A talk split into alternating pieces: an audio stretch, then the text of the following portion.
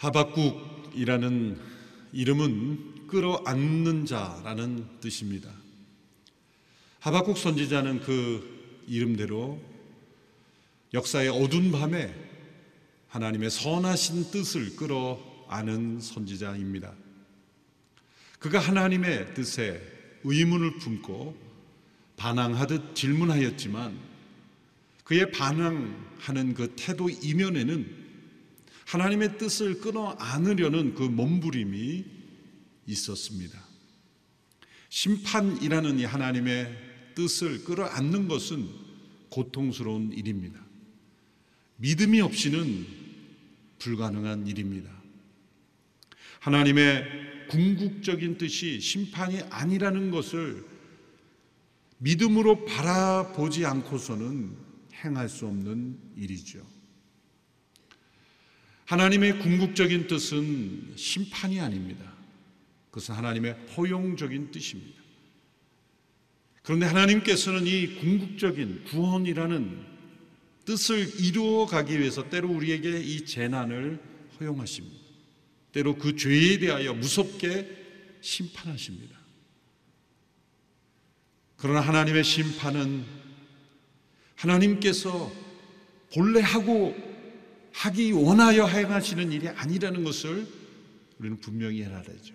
그래서 하나님의 뜻에는 세 가지 종류가 있다고 우리는 분류될 수 있는 것. 첫째는 하나님의 궁극적인 뜻입니다. 그것은 하나님의 구원이요, 회복이요, 우리에게 축복을 주시는 것. 하나님의 궁극적인 뜻이죠.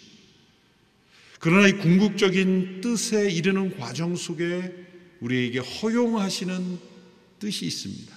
일시적으로 허용하시는 거예요.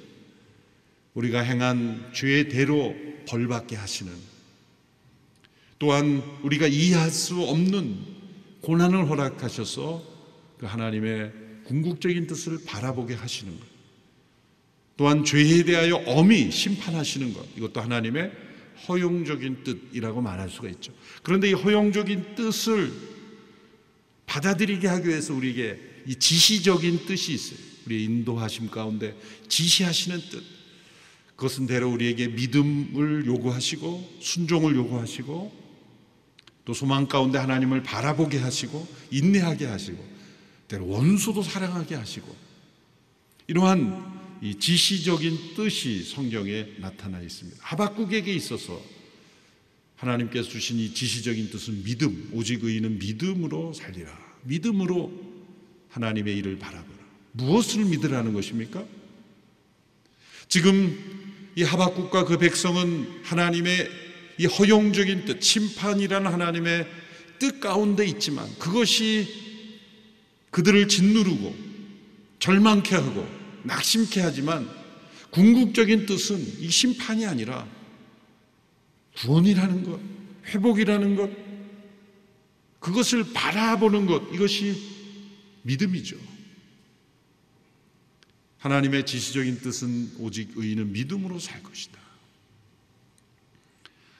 그래서 이러한 지시적인 뜻에 순종하다 보면 허용적인 뜻에 담겨 있는 하나님의 섭리를 깨닫고 더 나아가서 하나님의 궁극적인 뜻을 바라보게 되는 것입니다. 새로운 시야를 가지게 되죠. 하박국이 이러한 하나님의 허용적인 뜻, 이 심판으로 인하여 의문을 품게 되었지만 이제 믿음으로 그 하나님의 구원을 바라보는 소망을 품게 되었습니다. 그 가운데 하박국은 하나님께 대한 경외심을 갖게 됩니다. 하나님께 대한 깊은 두려움과 동시에 그 하나님의 위대하심을 깨닫고 경외함을 갖게 되죠. 3장 2절의 말씀 같이 한 목소리로 함께 읽겠습니다. 시작. 오 여호와여 나는 주의 명성을 듣고 두려웠습니다. 오 여호와여 주께서 하신 일을 이 시대에 다시 새롭게 하셔서 이 시대에 알려지게 하소서. 진노 가운데서도 자비를 기억하소서. 주의 명성 이 명성이란 단어는 주께 대한 소식이라는 뜻입니다. 소문 같은 소식이 아니라 주님께서 역사 속에 행하신 복음의 소식, 하나님께서 악을 심판하시며 또한 그 가운데서 구원하시는 일, 이 하나님의 행하신 일에 대한 이 소식을 듣고 두려웠다. 이사야 53장 1절에 이사야 선지자도 이런 고백을 했습니다. 우리가 들은 이 소식을 누가 고지 믿겠는가? 사람들이 믿기 어려운, 참 믿기조차 어려운 이 놀라운 이 구원의 소식. 그것은 고난 받는 하나님의 종이 모든 죄를 대속하시고 도살장으로 끌려가는 어린 양과 같이 그 고난과 죽음을 통하여 우리를 구속하신다는 이 구원의 소식 누가 고지 믿겠는가? 이 이사야 선지자가 놀라운 이 복음의 소식으로 인하여 하나님께 대하여 경외함을 가지게 된 것처럼 하박국이 그렇게 하나님을 경외하게 되었다는 것입니다. 이렇게 하나님의 진리를 깨닫고 하나님의 임재 앞에서 그 복음의 소식을 깨달을 때 우리는 두려워 떨게 됩니다. 그러나 그것은 하나님을 멀리 떠나고자 하는 두려움이 아니라 하나님께 더 가까이 나아가고자 하는 경외함입니다. 성령의 충만한 역사가 나타날 때 사람들에게는 반드시 두려움이 임합니다. 하나님에 대한 두려움. 그러나 그 두려움은 하나님을 떠나야 되겠다라는 결심을 가져오지 않습니다. 하나님께 더 가까이 나아가야 하겠다라는 결심을 만들어내는 두려움이므로 이것은 경외함이라고 해석하는 것이 더 좋죠.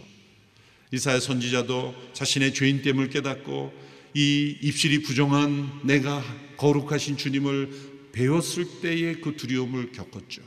다니엘 선지자도 그 하나님의 임재 앞에서 자신의 몸에 힘이 빠져나가는 것을 경험했어요.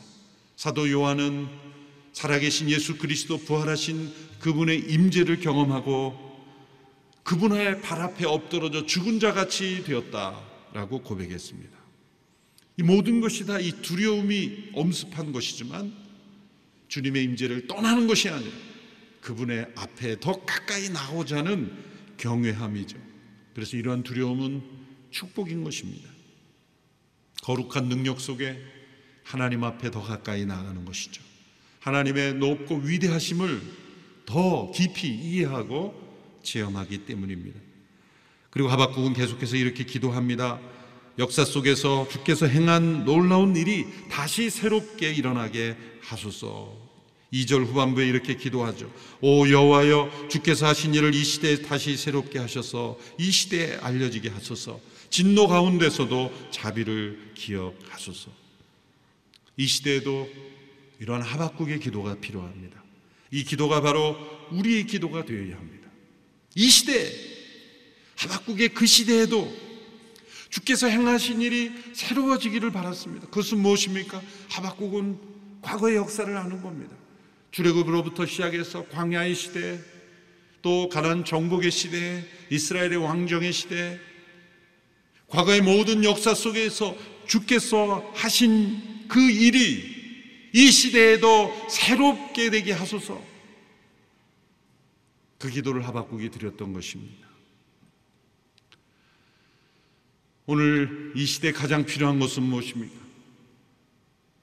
시급하게 좋은 백신도 나와야 되고 치료책도 나와야 되고 새로운 과학기술도 나와야 되고 많은 그러한 발전이 있어야 되지만 이 시대에 무엇보다 필요한 일은 주께서 하신 일이 새롭게 나타나는 거예요. 성경은 죽은 책이 아닙니다. 고대 문서가 아닙니다. 살아있는 책입니다. 성경 말씀이 우리에게 주는 것은 구약과 신약 시대에 행한 일이 그 시대에 끝난 일이 아니라 오늘 이 시대에도 계속해서 새롭게 역사되는 일들이다. 어떤 일입니까? 하박국의 기도에 나와 있습니까? 진노 가운데서도 자비를 기억하소서. 진노 가운데서 자비를 행하신 하나님의 일. 하나님은 역사 속에 끊임없이 악에 대해 심판하시지만 심판으로 끝내지 않으시고 언제나 구원하셨다는 구원의 길을 보여주셨다는 거예요. 구원의 길을 알려주셨다는 겁니다. 심판 가운데 구원하시는 일을 계속 하신 거예요. 이 시대도 하나님께서 역사를 심판하십니다. 인간의 죄에 대하여 하나님 반드시 진노하십니다. 그 진노는 무서운 진노입니다. 그 진노는 소멸시키는 맹렬한 태우시는 불과 같은 진노입니다. 성경에서 하나님의 이 진노를 설명할 때 사용한 단어가 불입니다. 불은 가장 순수한 것 중에 하나죠. 이 불과 물 이런 다 순수성이죠. 순수한 것은 순수한 것만 남기게 돼 있어요. 불 속에 던져지면 왜 탑니까? 과학적으로 무슨 설명을 하겠지만 순수한 것만 남기는 거예요. 불과 같이 순수한 것만 남을 수 있어요. 순수하지 않은 것은 다 태우는 불처럼 우리 하나님은 거룩하고 순결한 분이시기에 그 하나님 앞에 서기 위해서 합당한 순수한 것만 남기시고 다 태우시는 거예요. 그것이 하나님의 진노의 불입니다. 그러므로 그것은 하나님의 사랑입니다. 하나님의 진노는 사랑에서 나오는 거예요. 자녀가 올바르지 않은 모습에 있을 때 부모가 화가 일어난 것은 사실 사랑에서 나오는 분노죠. 물론 때로 부모는 자기 성격상 자기가 받은 상처에 의해서 분노할 때도 있지만 우리 하나님은 사랑에서 나오는 진노요.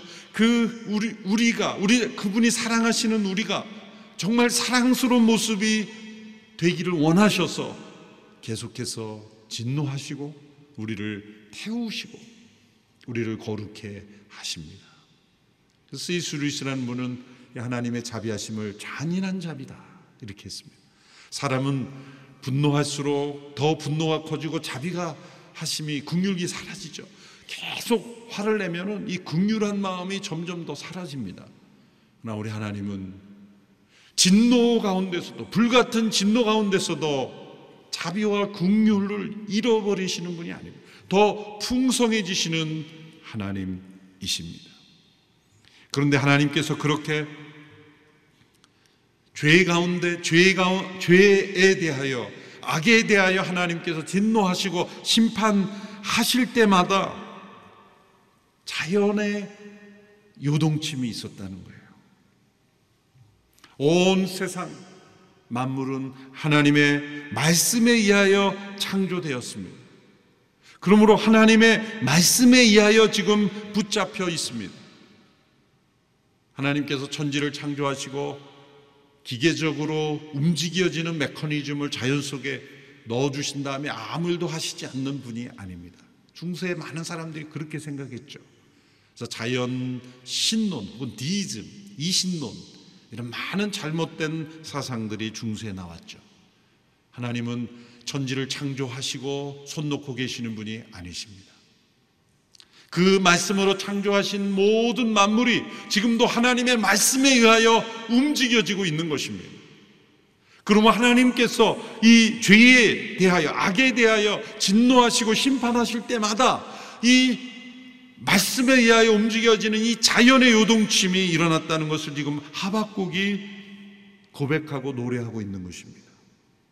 그래서 본문 3절에서 7절까지 하나님의 심판이 임할 때마다 이 자연이 얼마나 요동쳤는가를 고백하죠. 3절 후반부에서 6절까지의 말씀을 보십시오. 그분의 영광이 하늘을 덮고 땅에는 그분에 대한 찬송이 가득합니다. 그분의 광채가 햇빛과 같았고 두 줄기의 물 빗줄기가 그분의 손에서 번쩍이니 그 안에 그분의 권능이 숨겨져 있었습니다. 재앙이 그분 앞에 서서 나갔고 전염병이 그분의 뒤를 따라 나아갑니다. 그분께서 멈춰 땅을 측량하시며 그분께서 바라보시니 나라들이 떱니다. 영원히 변치 않는 산들이 무너지고 오랜 세월을 거친 언덕들이 무너져 내립니다. 하늘과 땅은 하나님의 영광을 나타내는 존재로 지음을 받았습니다. 그런데 하나님께서 세상을 심판하실 때 영원히 변치 않을 것 같은 그 산들이 무너지고 오랜 세월 끄덕없던 언덕들이 무너져 내리는 모습. 그것은 하나님의 말씀에 의하여 지금 심판이 이루어지는 모습을 보여주는 것입니다. 이스라엘 백성들이 애굽에서 나올 출애굽할 때 하나님께서 이 자연을 통하여 그 애굽을 심판하셨죠. 자연의 일부인 그 피조물의 일부를 애굽이 하나님처럼 신으로 섬겼기 때문이에요. 주례부의 사건은 단지 히브리 민족만을 위한 사건이 아니라 애굽에 대한 하나님의 심판이기도 했죠. 하나님 없는 문명을 자랑하고 하나님이 지으신 피조물을 신처럼 숭배하는 우상이 만연한 죄악이 만연한 폭력과 불의가 가득한 그 땅에 대한 하나님의 심판이기도 했던 거예요. 그 가운데 하나님은 구원의 역사를 베푸셨죠. 그래서 홍해가 갈라질 때 하박국 선지자는 이렇게 고백했어요. 15절에 보면 주께서 바다를 발로 밟으신 것이다. 주께서는 말을 타시고 바다를 짓밟으시고 물을 크게 휘저으십니다. 광야에서 하나님이 그 백성을 보호하실 때 물이 없어 가랄 그때에 그 땅에서 물줄기를 만드신 것을 그 땅을 쪼개신 것이라 이렇게 비유해서 3장 9절 후반부에 보시면 주께서 강으로 땅을 쪼개셨다. 바다를 짓밟으시고 강으로 땅을 쪼개시고 산과 언덕이 무너지는 이 자연의 요동침은 바로 하나님께서 말씀으로 세상을 통치하고 계심을 증거하고 있는 것입니다. 교만한 인간들에 대한 심판이 행해질 때마다 더불어 함께 일어나는 현상이 바로 이 자연에 나타나는 현상이에요. 그래서 예수님께서 종말이 임박할 때 여러 징조를 마태복음에서 말씀하셨죠. 도처에 지진이 일어나며 예수님은 지질학자가 아니셨습니다. 어떤 과학적 장비를 가지고 예측하신 것도 아닙니다. 그런데 최근 지난 10여 년 동안의 지진 발생 빈도수는 그 이전에 100년 동안 발생한 지진 빈도수보다 훨씬 더 많습니다. 한번 여러분 사이트에서 한번 검색해 보십시오. 지진 빈도수가 얼마나 급격히 증가하고 있는가. 예수님의 말씀이 무섭지 않습니까? 사랑이 식어지고 이제는 어떤 이웃이든지 이웃이 점점 없어지고 있는 그런 시대. 과거 6.25 동란 이후에 그저 길거리에 있는 어린아이들을 데려다가 먹이고 재웠던 그런 시대가 아니에요. 이웃이 길거리에서 죽어가도 나서는 사람이 없어요. 사랑이 식어지는 시대. 이 자연의 요동침을 보십시오. 뭐 지구 온난화로 인해서 기후가 이제 뭐 어디가 열대 지역이고 어디가 열대 지역이고 없어 이제 전 세계가 다 요동치는 이 기후 변화의 시대. 하늘과 땅을 진동하시고 산과 언덕을 무너뜨릴 수 있는 유일하신 하나님 말씀으로 천지를 붙드시는 그 하나님의 진노의 심판이 임박했다는 거예요. 지구의 종말은 다가오고 있습니다. 인간이 아무리 과학기술을 발전하고 노력할지라도 지구의 미래는 어둡습니다.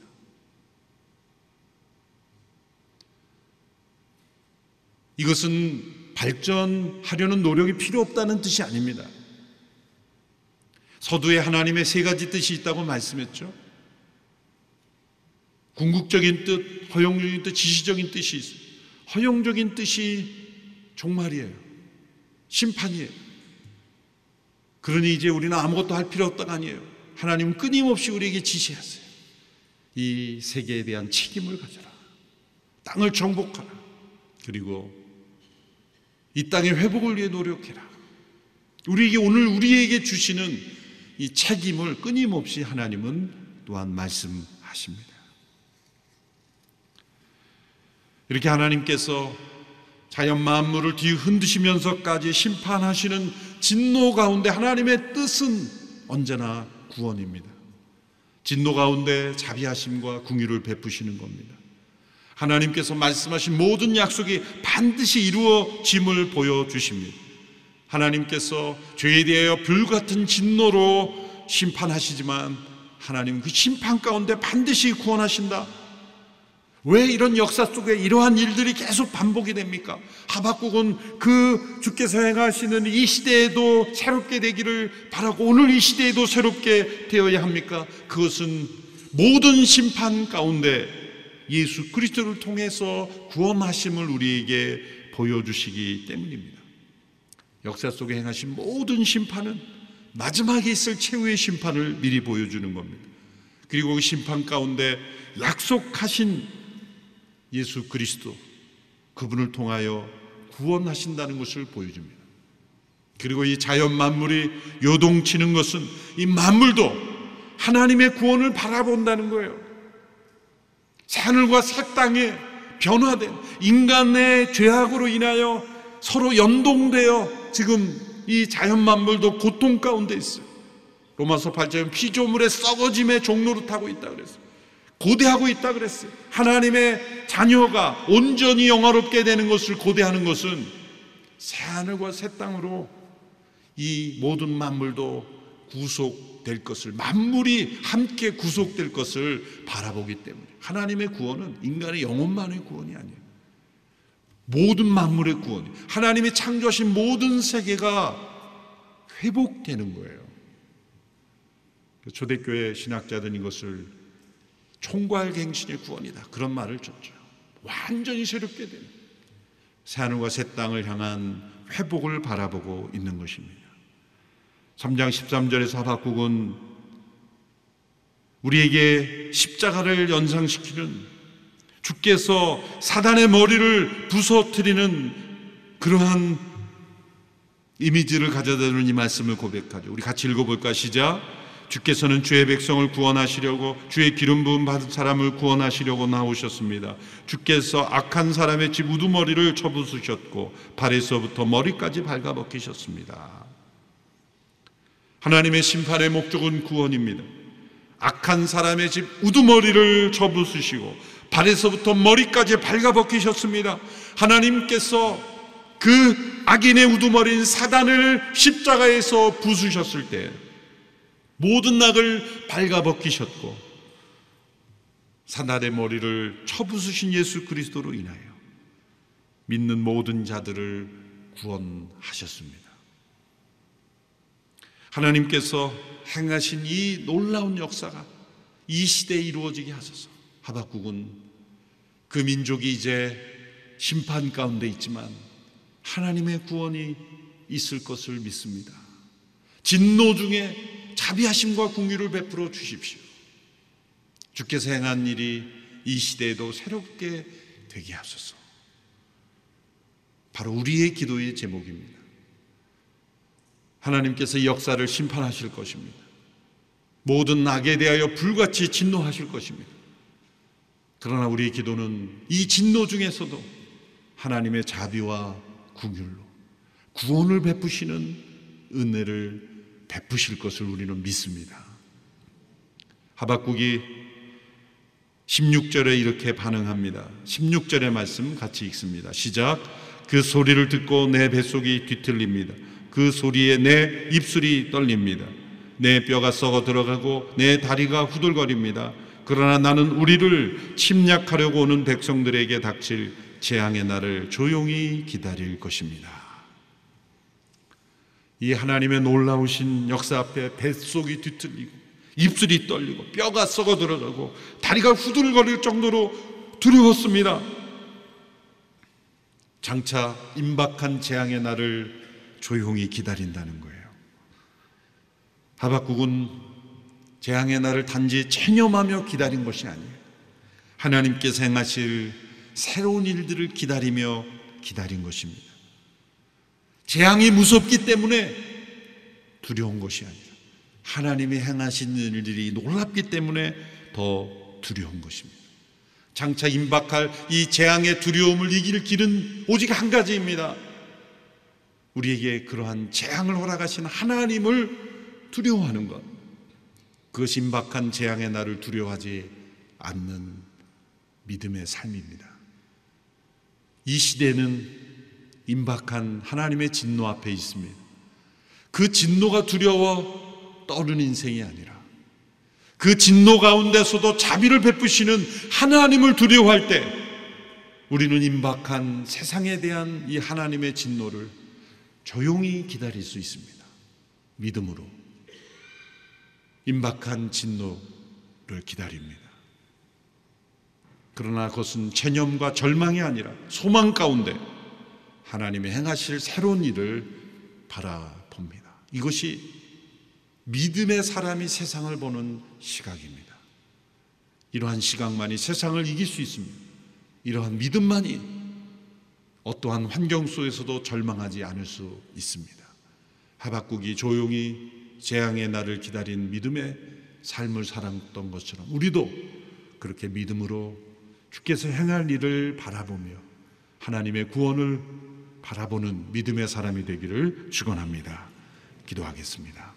하나님 아버지 임박한 재앙의 날에 하나님이 행하실 새로운 일들을 기대하며 바라보았던 하박국처럼 우리도 믿음으로 하나님의 구원을 바라보며 심판의 한복판에서라도 하나님을 바라보는 믿음으로 승리하는 주의 백성들이 되게 하여 주옵소서.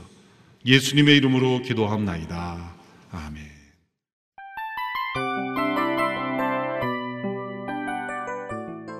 이 프로그램은 청취자 여러분의 소중한 후원으로 제작됩니다.